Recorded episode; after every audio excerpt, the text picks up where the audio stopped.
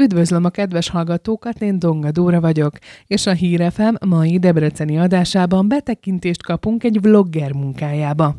Dámóci Pusztai Ákos, korábbi szervezeti kommunikációs szakember úgy döntött, eljött a változás ideje, és ott hagyta a munkahelyét, és megvalósította egy dédelgetett álmát, és vlogolni kezdett. A Final Frame csatornáról, a témákról és a mai felgyorsult világ igényeiről is beszélgetünk, de hogy miként is indult el az álommeló, arról meséljen Ákos. Így van, sziasztok. Így van, én ugye a Debreceni Egyetemen végeztem kommunikáció és médiatudomány szakon, és igazából az egyetem után rögtön el is helyezkedtem ebben a szakmában, először egy piaci cégnél, aztán pedig a Csokonai Színházban, oh. úgyhogy, úgyhogy ott is találkozhattunk, csak lehet, lehet hogy ott még rejtett, rejtett üzemmódban voltam inkább, e, és valóban utána a, ez a színházi széna, ez nekem nagyon megtetszett, és nagyon hazataláltam egyébként ebben, mm. ebben a közegben, azért is, mert azért is, mert fantasztikus emberekkel lehet találkozni, azért is, mert nagyon izgalmas a világ, és azok a témák, amik ebben a világban megjelennek. És igen, a Csokonai Színház után váltottam, és a Vojtina Báb Színháznak lettem a kommunikációs vezetője fantasztikus um, emlékeim vannak mind a két helyről, tehát a Csokonai Színházról is, és a Vojtina Báb Színházról is. Nagyon sok barátságot uh, őrzök mind a két helyről, és nagyon, nagyon sok szakmai tapasztalatot tudtam felszedni mind a két, mind a két helyről. Úgy ráadásul, hogy azt azért mondhatom, hogy ilyen szempontból szerencsés voltam, hogy mindig is élveztem a munkámat mind a két helyen, és mindig is, hát most ez nagyon pátoszos lenne, hogyha azt mondanám, hogy, hogy nem munkaként tekintettem rá, de valahol tényleg így volt, hogy, hogy kifejezetten élveztem uh-huh. azt, hogy fejlődhetek, azt, hogy ilyen, ilyen közegbe dolgozhatok, azt, hogy rengeteg embert megismerhetek, azt, hogy rengeteg mindenbe kipróbálhatom magam. Úgyhogy, úgyhogy én csak szuperlatívuszokba tudok beszélni erről a két intézményről, legalábbis az ott töltött éveimről, és most nyáron pedig felmondtam, és vloggolni kezdtem, ami nekem egy, ami nekem egy rég, régóta dédelgetett álmom volt, régóta forrott már bennem ez az ötlet, és illetve forrott a hogyanja is a megvalós, megvalósítást illetően, úgyhogy, úgyhogy most ezen a nyáron belevágtam. Uh-huh. Azt láttam egyébként, hogyha a Youtube-on megkerestelek, két-három hónapos videók vannak fent, vagy ott körüli az első. Hogy jött maga egyáltalán az érzet az, hogy ezzel neked foglalkoznod kell? Mondtad, hogy ez egy régi álom vált valóra. Hát hazudnék... Nem egy egyszerű szakma, akárhonnan nézem. Hát nagyon nem. Hát főleg egyébként Magyarországon, ahol azért még uh, hiába ez már mondjuk legalább egy tíz éves, sőt már több mint tíz éves uh, beágyazottsága van ennek a vlog dolognak, de mégiscsak azért az mondható, hogy még mindig kicsit underground a műfaj kicsit underground, mármint ami a tartalomkészítést illeti, uh-huh. de, de egyre többen követik, tehát már a, a leg, legnagyobb csatornáknak milliós nézettségük van. Tehát ilyen szempontból nem underground, viszont uh-huh. akik csinálják, azok nagyon is úttörőnek mondhatóak még, hogyha főleg hogyha összehasonlítjuk a, a profi szegmenssel, tehát a média elittel. Uh-huh. Ilyen értelemben még azt gondolom, hogy nem nőtt fel mondjuk egy televíziózás szintjére, de uh, de azt gondolom egyébként, hogy kicsit ezért is jött létre. Mármint, hogy kicsit egy ilyen ellenforradalma például a televíziózásnak a vlog, én ezt gondolom, mert a televíziózás annyira eltávolodott a civilségtől, hogy így mhm. fogalmazzak, annyira, annyira eltávolodott egy hétköznapi embernek a valóságától, PC szóhasználat, nem mutatunk be kellemetlen dolgokat, nem teljesen őszinte, kicsit a, a cégek és a reklámipar kényekedvére meghajlított műsorszolgáltatás, és szerintem ennek a, ennek a válaszreakciója kicsit a vlog, vagy így jelent meg egy hmm. olyan társadalmi igény, ami, ami igenis azt követelte a tartalomgyártóktól, hogy legyenek őszinték, emberközeliek, szerethetően sebezhetők, vagy szerethetően mhm. amatőrök, hogyha így, így, így lehet fogalmazni. Ennek a csírájából burjánzott ki a vlog igazából, és a vlog műfaja. Gondolom témájában sem mindegy, hogy az ember mihez nyúl, mert egy olyan téma, amiben sok embert érdekel, lehet, hogy könnyebb, viszont egy olyan téma, ami, ami nem hétköznapi, az megint egy nehezebb séma akár. Rengeteg célom volt, amikor ezt elindítottam, de elsősorban én olyan tartalomgyártással akartam foglalkozni, olyan kreatív tartalomgyártással, ami, ami belőlem fakad, ami a saját képességeim, én imádom a szervezeti kommunikációt, és terv, tervezek is visszatérni ebbe, tehát a szakmámba. Uh-huh. Abszolút. Viszont annak megvan egy olyan, az én személyiségemhez annyira nem passzoló része, egy szervezeti identitásnak rendeled alá a saját kreatív energiáidat. Uh-huh. És én ebből egy picit ki akartam lépni, mert van bennem egy, és kellene tagadni, szerintem minden tartalomgyártóban van, egy egészséges exhibicionizmus, hogy meg szeretném mutatni magam, meg szeret, és szen, a, szeretnék a saját személyiségemből adni a világnak valamilyen értéket, hogyha mhm. tudok. Ezt majd a közönség eldönti, de mindenképpen bennem van a, a vágy, hogy adjak, és főleg ez motivált engem. Igazság szerint, tehát ebbe az egészbe úgy vágtam bele, hogy félreteszegettem annyi pénzt, hogy nagyjából egy évig ne legyek munkahelyhez kötve, és csak mm-hmm. minden idegszállammal a vlogra tudjak fókuszálni, illetve egy pár becsúszó projekt, munka persze belefér, de, de főleg, főleg a vlogról szóljon most nekem ez az évem. Nyilvánvalóan ez már sejteti azt, hogy hogy ebbe a dologba nem lehet úgy beleszállni, hogy az embernek nincsen tőkéje, mert ez nem egy olyan műfaj, ami rögtön kifizetődik, sőt, nagyon sok munkát kell beletenni, hogy egyáltalán valami is visszajöjjön ebből. De nekem nem is az volt elsődlegesen a célom, hogy ebből megéljek, hanem hogy, hogy fejlődjek szakmailag, fejlődjek ö, emberileg, meg, meg a skilljeim ö, tudjanak fejlődni, ö, hogy, hogy tényleg, amit mondtam, hogy adjak, adjak a világnak, és ö, olyan kreatív tartalmakat ö, csináljak, ami, ami, ami belőlem fakad, azokat az értékeket, meg azt a világképet azért valahogy reprezentálja, meg átadja, amit, amit, ö, ami bennem van. Illetve hát, hogy, hogy olyan dolgot csináljak, amire szintén utaltam, ami én vagyok. Na, szóval így, így röviden, így tudnám összefoglalni. Hogy önmagad légy így ebben van, a így van. közel egy évben, vagy bő egy évben. Nagyon sok kérdés felmerült, amikor meséltél arról, hogy hogyan jött maga a vágy, vagy hogy alakult ez ki benned, vagy milyen terveid vannak, hogy milyen célral jött létre. Kinek, inkább úgy mondom, hogy kinek akarsz ezzel üzenni, azon kívül ugye önmegvalósítás, szóval azt érzem a szavaidból, de azon belül mi, kinek szól, minek szól, milyen üzenete van magának a csatornának? Elsősorban az én ö, csatornám a szórakoztató tartalmakat gyárt, de a tematika kommunikáció és média.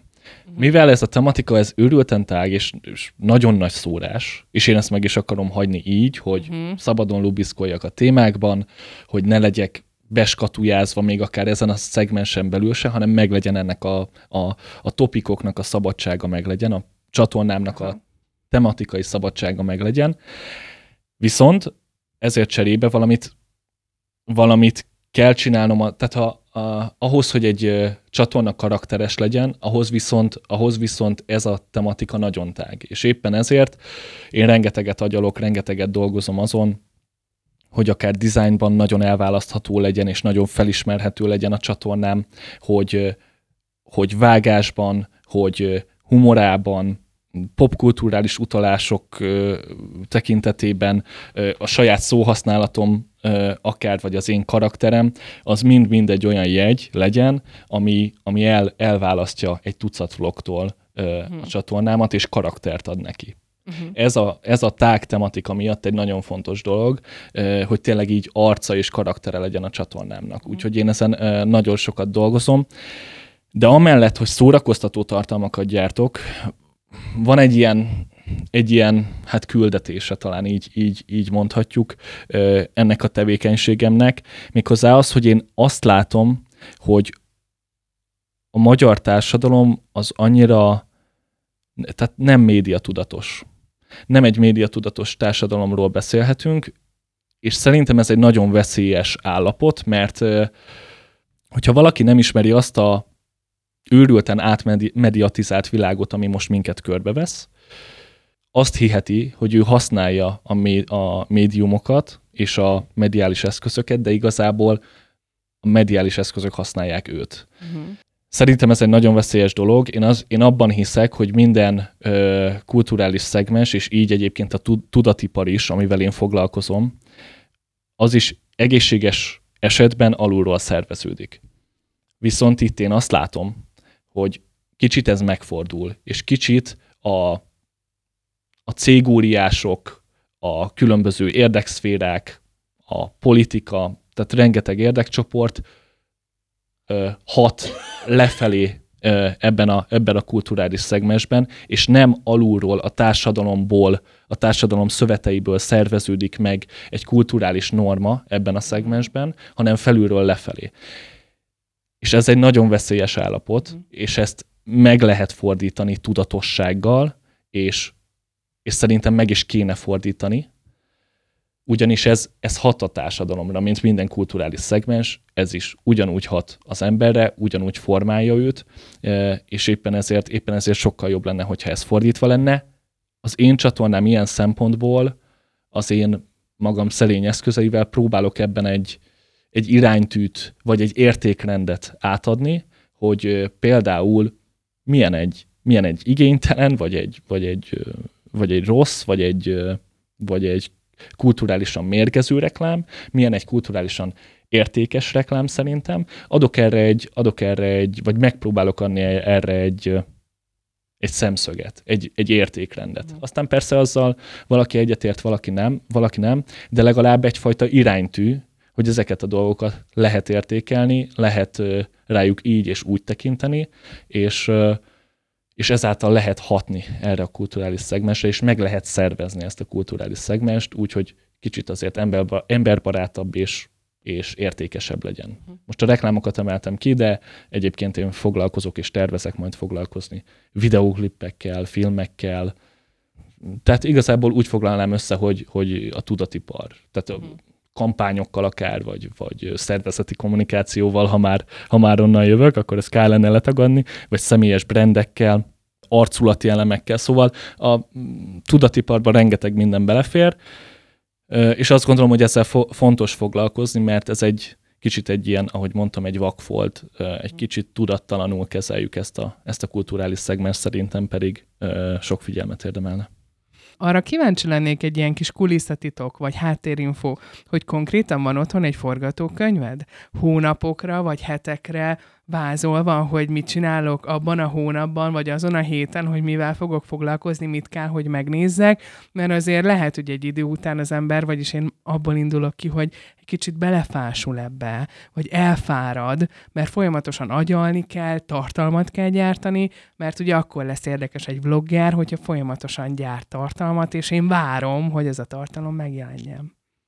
Igen, hát igazából nagyjából tíz éves tervem van előre, és a, és a vége a, a nagyjából a világuralom, tehát így, így, így nem le.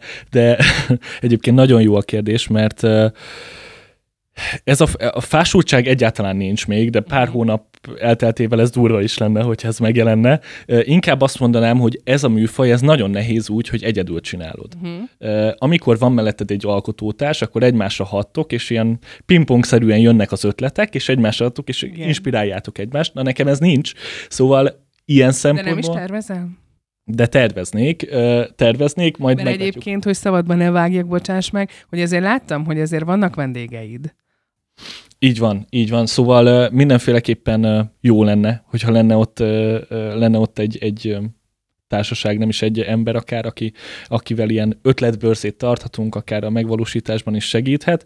Nyilván ez addig, ameddig nem tudok fizetni, addig ez egy nehézkes, nehézkes menet, de egyébként, ha megfigyeljük így a, a népszerűbb videósokat, akkor mindenki egy bizonyos, bizonyos nagyság után amikor már megtehette, akkor, akkor azért felvett egy vágót, akkor felvett azért egy, egy háttér munkást, aki segíti a munkáit, szóval feltételezem, hogy ezzel nem csak én küzdök.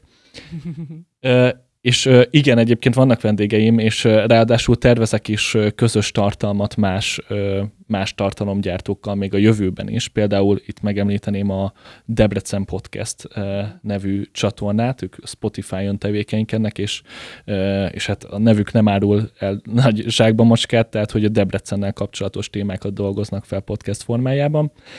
Velük is lesznek közös tartalmaink, de még rengeteg más tartalomgyártóval Igen, én ö, felszoktam készülni, tehát én, én eleve, mint egyfajta forgatókönyvén, én megírom azt, ö, hogy milyen szöveg hangzik el, arra milyen bevágások jönnek, az egész videónak a szerkezetét előre kigondolom, még a felvétel előtt.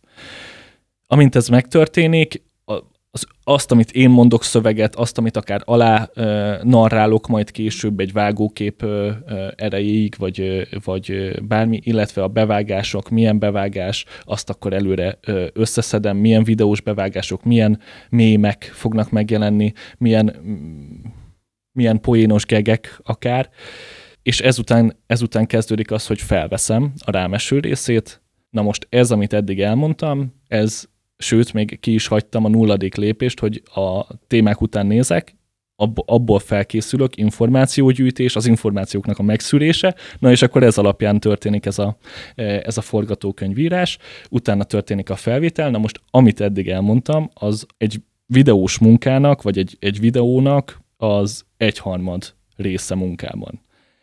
Ezután kezdődik a vágás, ami az egésznek a kétharmad része. Ez picit traumatikus pont, viszont nagyon kreatív feladat, és egyébként nagyon hálás, nagyon jól bele lehet merülni, szóval egy kicsit ilyen meditatív is bizonyos szempontból. És ez és, mind mennyi idő? Hát egy ö, nagyon változó, nekem több ö, videó, videó struktúrám van, vagy videó formátumom van témák szerint lebontva, illetve azt szerint is lebontva, hogy hogyan dolgozom fel az adott témát. Nagyjából hát, átlagolnom kéne, akkor azt mondanám, hogy olyan egy-másfél hét.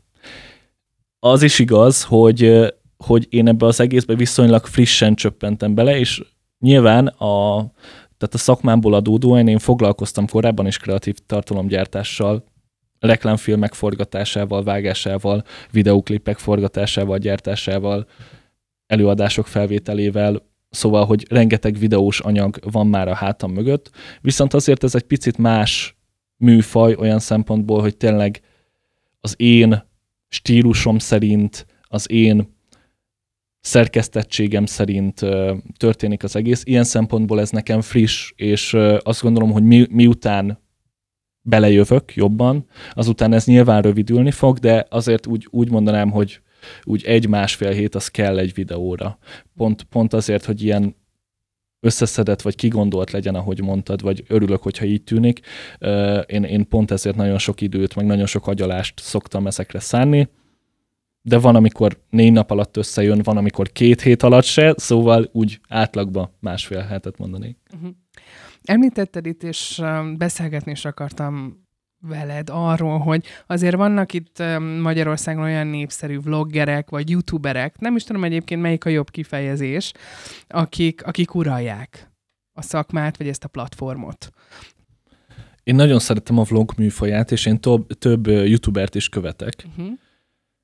Így tudatosan stílusbeli dolgokat nem szoktam, nem szoktam átemelni, pontosan azért, mert uh, igyekszem arra koncentrálni, hogy belőlem mi fakad, viszont, hogy mondjam, tudattalanul, vagy úgy egyes ilyen technikai megoldásokat, apróságokat, azt hazudnék, hogyha azt mondanám, hogy nem volt már olyan, hm, ez jó ötlet, akkor ezt, ezt valami hasonlót próbáljunk mm. ki.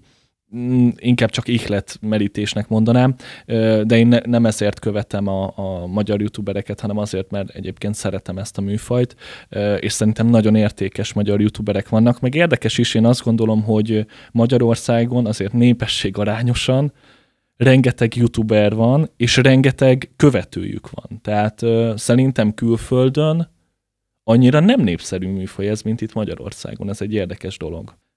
Szóval magyarán szoktál nézni, és inspirálódni, hogyha kell. Azért vannak olyan, vannak olyan tar- tartalomgyártók, akik inkább elmennek a, az influencerség irányába, és fontos szerintem megkülönböztetni azt, hogy valaki tartalomgyártó és valaki influencer, mert amikor valaki influencer, az Nyilván az is egyfajta tartalom, de ott ugye inkább a fogyasztás ösztönzés, ami mm, hangsúlyt kap, és nem inkább az értékadás. És én ebbe az irányba nem szeretnék elmenni, én érték központúan akarnám kezelni az, a saját csatornámat, még hogyha ez akár nem is jár annyi, annyi feliratkozóval, de akár miért ne járna annyi feliratkozóval, de inkább meg, megtartanám azt, hogy, hogy valamit közvetítsek, mint sem, hogy hogy azt mondjam, hogy most a L'Oreal milyen szuper uh, új terméket dobott a piacra, és egyébként még egy dolog, megjelentek ráadásul ügynökségek is, akik kifejezetten vloggerekkel, youtuberekkel foglalkoznak, és, és rengeteg szervezet van, aki így, így tömörít nagyon sok youtubert, és mint egy ilyen menedzsment jelleggel, int, intéz nekik Forbes megjelenést, ugye nemrég volt egy ilyen mm, botrányövezte Forbes influencer lista, amit, amit lehoztak, szóval ott is felmerült, hogy az ügynökség lobby az valószínűleg bele, beleszólhatott a dologba, szóval igen, ilyen lehetőségek is vannak. Mennyire foglalkozol azzal a tényel, vagy azzal, hogy népszerű legyél? Hát hazudnék, hogyha azt mondanám, hogy ez nem motivál. Nyilvánvalóan jó lesne, meg örülnék neki, hogyha, hogyha olyan dolgot tudnék letenni az asztalra, ami számít az embereknek, odafigyelnek rá. Ez is egy célom, viszont nem az elsődleges célom. Uh-huh. Nagyjából úgy tudnám, ez körülbelül a negyedik célom ezzel a dologgal, de az első három az, az igazából az igazából tényleg, a, a, amit elmondtam, az értékteremtés, a fejlődés. Szóval, hogy igen, de egyáltalán nem, egyáltalán nem. Nyilván egy nyilvános YouTube csatornát üzemeltetek, kreatív tartalmakat gyártok, nagyon örülök, hogyha ad az embereknek, ez abszolút célom, utálnék bármilyen öncélú dolgot csinálni, meg bármilyen olyan dolgot, ami, ami most csak a saját szórakoztatásomra, azért, hogy rólam szóljon, Szerintem ez, ez nem érték, és vannak ilyen média szereplők, ugye, tehát van, van erre példa, de, de én nem szeretnék ilyen lenni, én kifejezetten adni szeretnék az embereknek, és szerintem az jó visszacsatolás, hogyha ez sikerül, hogy sokan szeretik, sokan nézik. Úgyhogy, úgyhogy mondhatom, hogy igen, de, de nem fogok a kardomba dőlni, hogyha fél éven belül nem lesz milliós nézettség. Azért láttam a te videóidat, és például a karácsonyi reklámos az majd egy órás. Vannak olyan videóid, ami 25-30 percesek. Mennyire vagyunk vevők, fiatalok, arra, hogy ezt végignézzük, vagy végighallgassuk. Azért ott az Instagram, ott a TikTok, és még számtalan közösségi felület, ahol ezek a Reels videók, ahol 30-40 másodperc alatt minden is történik, azért lehet, hogy ez egy népszerűbb mostanában, de ebben ezt ennek nem néztem utána, ezt mosom kezeimet, ha nem így van. Hm. Vagy ezt mennyire látod így? a média világában az inger küszöb az elképesztően felemelkedett az utóbbi években, és egyre inkább emelkedik. És hogyha és hogyha olyan tartalmat látunk, ami, amiben az első pillanatban nincs 6000 bevágás és ordibálás és, és különböző effektek, meg lézerkardozó kis cicák, akkor, akkor, akkor tovább nyomjuk. Tehát elképesztően felemelkedett az inger küszöb és valószínűleg igazad van abban, hogy hogy legalábbis megtekintés ö, számát illetően egy TikTokon például egy százezres megtekintés az Magyarországon nem számít soknak. TikTokon. De például YouTube-on egy százezres megtekintés az, az egy top, az egy top szint. És ez éppen ezért van, mert rengeteg emberhez eljut egy rövid tartalom, hmm. meg is nézik, aztán mennek tovább. Ott azért gyorsan működik a világ. Teljesen más, mint egy YouTube. De ott, ott lehet, hogy a YouTube vagy a vloggerség az annyiban ismerőben más, hogy ott tartalomra tudok rákeresni, amit engem érdekel. A TikTokon nem tudom, hogy lehet-e ilyet. Lehet a TikTokon keresni, ráadásul a TikTok a legveszélyesebb minden ilyen platform közül, mert úgy működik az algoritmusa, hogy nagyon gyorsan, nagyon pontosan kiismeri a te ízlésedet. Mivel rövid videókat kapsz, de abból rengeteget, nem tudod letenni. Tehát görgeted, görgeted, még egy érdekes videó, még egy, még egy, és így elmennek órák, és rendkívül addiktív tud lenni. Különben meg megvannak az előnyei is, és azt gondolom, hogy minden ilyen dolog egy kicsit mesél az emberről is, tehát ez az inger küszöbb emelkedés, ez nyilván azt feltételezi, hogy azért fejlődnek így a médiumok, mert az emberek ezt igénylik. Egyre több tartalmat, egyre több, egyre nagyobb ingereket, egyre rövidebb idő alatt, egyre kevesebb energiabefektetéssel. Ez az irány. Viszont én azt gondolom, hogy abból a szempontból nagyon is igazad van, hogy nézettség, pusztán a nézettség számát illetően egyértelmű, hogy a rövid tartalmak azok mindenhol vezetnek, egyébként YouTube Shorts is van, tehát minden platformon vannak már ilyenek, azt nézzük, hogy például mondtad, hogy nekem van, van akár egy órás, 50 perces tartalmam is, azt például megnézik X-en, megtekintés idejét illetően már sokkal kiegyenlítettebb Értem. ez az arány. Tehát kevesebben nézik meg, viszont sokkal hosszabb tartalmat néznek meg. Értelek. Szóval ilyen szempontból már picit kiegyenlítettebb a dolog, meg hát igen, itt azért már bejön az a, az a szegmens, amit kérdeztél is, vagy utaltál rá, hogy kiknek szól. A szórakoztató tartalmat gyártok, de mégsem annyira felületes, hogy mondjuk egy perces videóban el lehetne mesélni ezeket a dolgokat. Egyébként tervezek YouTube sorcos videókat, tehát, de nyilvánvalóan az, az a magam felületessége, ami, ami miatt azt mondom, hogy ez nem egy szakmai vlog, hanem, hanem egy szórakoztató vlog, ami szakmai tematikában mozog, mégiscsak tartalmaz akkora mélységet, hogy például TikTokon már nem állna meg a helyét. Vagy nem tudnék már olyan, olyan tematikájú tartalmat csinálni, amit például szeretnék. Szóval... Uh-huh. Neked például van kedvenc youtubered? Akár magyar, akár külföldi.